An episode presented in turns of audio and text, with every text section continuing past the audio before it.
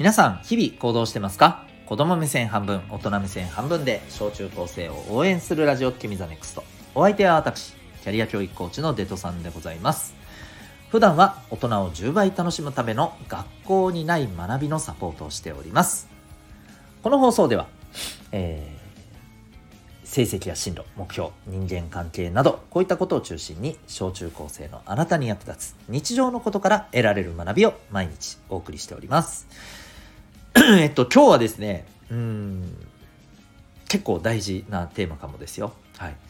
えー、学生の頃はモテたのに大人になってモテていない男性に共通してる5つの特徴 でございます。これそういうタイトルのね実はネットの記事がありましてなかなかああなるほど面白いなと思ったんですね。でこれをちょっとシェアをさせていただきつつですね、まあ、僕のあの感想というかこういうのも付け加えながらお話ししていきたいなと思います。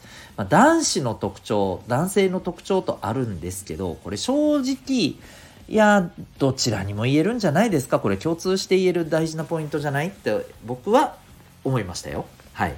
ですので、えー、男子も女子も大事じゃないかなと思ってます。それでは早速いきたいなと思います。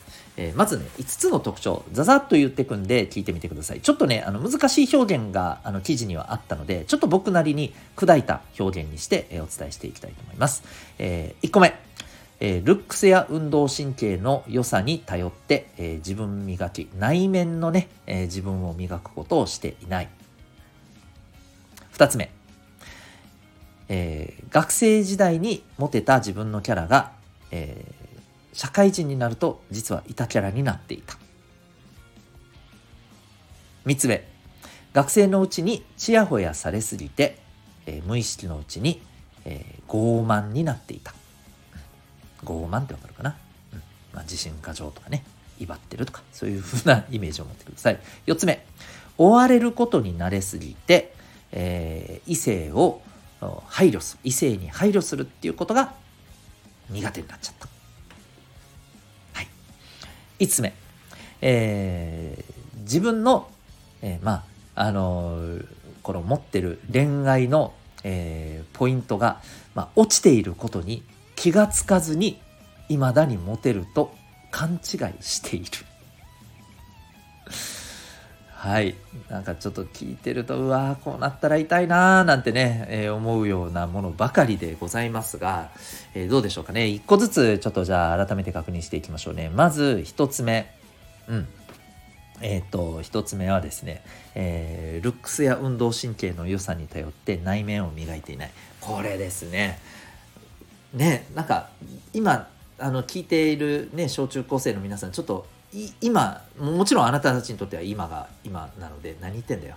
よくわかんないね。今を イメージしてもらったらと思うんですけどあの特にさ小学校の頃ってえっ、ー、とそうだな。今小学生の皆さんは一番最前線かもしれないけど運動神経いい人スポーツできる人足が速い人ね。間違いなく基本的にモテる要素ってあるんじゃない？そういう男子。であとは、えー、もちろんあの見た、えー、かっこよさでね顔のかっこよさ、うん、もちろん体型もあるでしょうね、うんえー、顔や体型で、えー、の、まあ、かっこよさ、うん、可愛さ。がやっぱある人が圧倒的にモテますよね。これどうでしょう？結構そうじゃありませんか？はい。でこれは確かに大事な要素なんだけれどもえっ、ー、とこれね大人になっていくと変わってくんだよねまあこれはあのそれこそね、うん、今高校生ぐらいの方はああうんうんわかるわかるって多分ね思う方も多いと思うんですよ少なくとも小学校や中学校の時ほどえー、ルックスやこのねスポーツできるとかそういう要素だけで、えー、じゃあそこまでモテますかっていうとそうじゃない世界になってますよね。でしょ？多分高校生ぐらいだとうんうんうんって言ってくれる人多いと思うんだよね。でしょ？これ大人になったらもっとなんだよね。ああ。そう。なのでね、えー、やっぱり内面を磨くことって大事です。もちろんいますよね中にはね。そう。見た目もあのもちろんだけど内面までもねイケメンな男性とかさ内面までもすっごいあの素敵なね女の子とかいるじゃないですか。なんでなんであなたはそんなにミスターミスパーフェクトなんですかみたいなね。いますよね。まあそういう人は本当ねすごいですよ。いや本当そういう人からねいっぱいねあの盗んだらいいと思いますよ。うん本当に。マジで。うん。やったらいいと思います。はい。あの僕は結構盗んでました。僕はひも手でしたんでね。本当に。本当だよ。本当本当。全然もうもうこう今聞いてる感じでわかるでしょ僕。基本的にうざいんでね。うん。はい。なのであのー、本当そういうところはね真似してたなと思います。うん。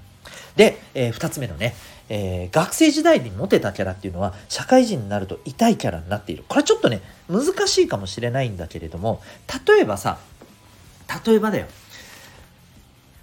ちょっとヤンキーな感じの男子。なんかちょっと不良っぽい感じ。ちょっとなんかあのね。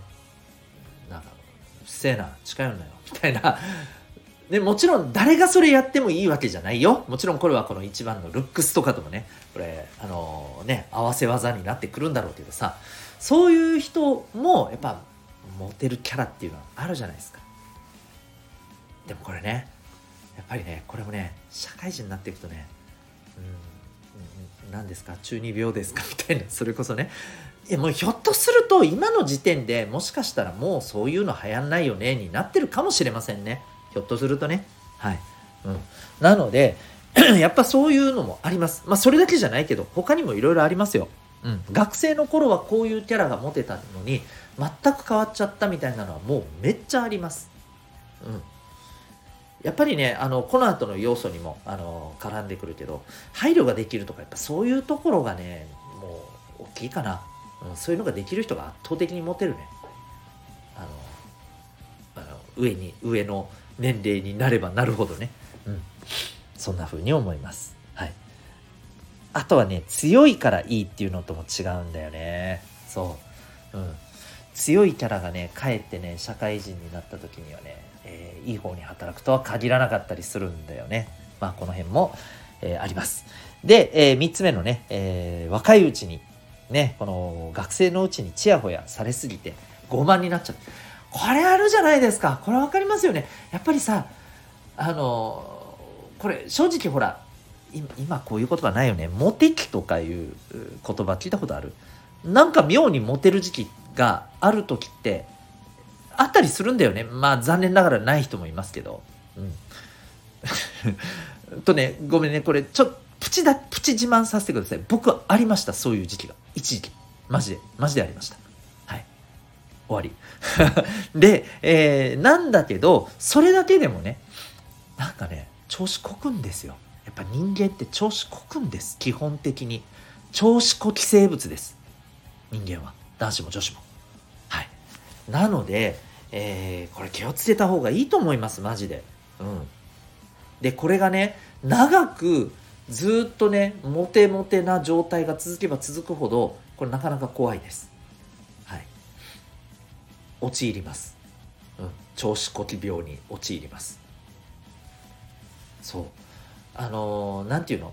あけあからあからさまな調子こいてる感じじゃなくてもさどこかでさ、うん、なんかまあまあバレンタインでまあまあ3個ぐらいは多分もらえるはずねとかね思ってたりするんだよね何言ってんのあんたって感じよね なんか、なんか言えば言うほどちょっとなんかひがみっぽくなってきた。はい。えー、なので、あのー、こういうとこ本当気をつけた方がいいなと思います。うん、で、4つ目。これもある。追われることに慣れすぎて、配慮ができなくなる。ね。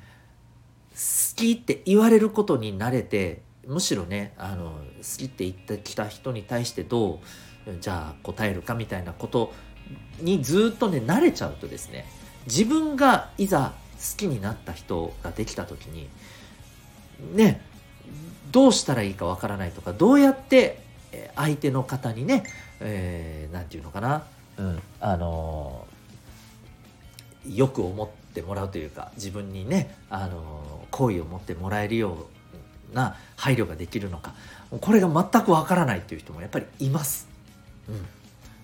うん、います。これはもちろんね学べばいいだけの話なんですよ。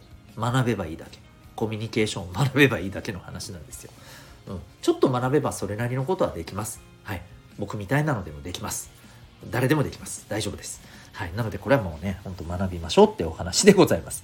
で、えー、5個目、最後ね。うん。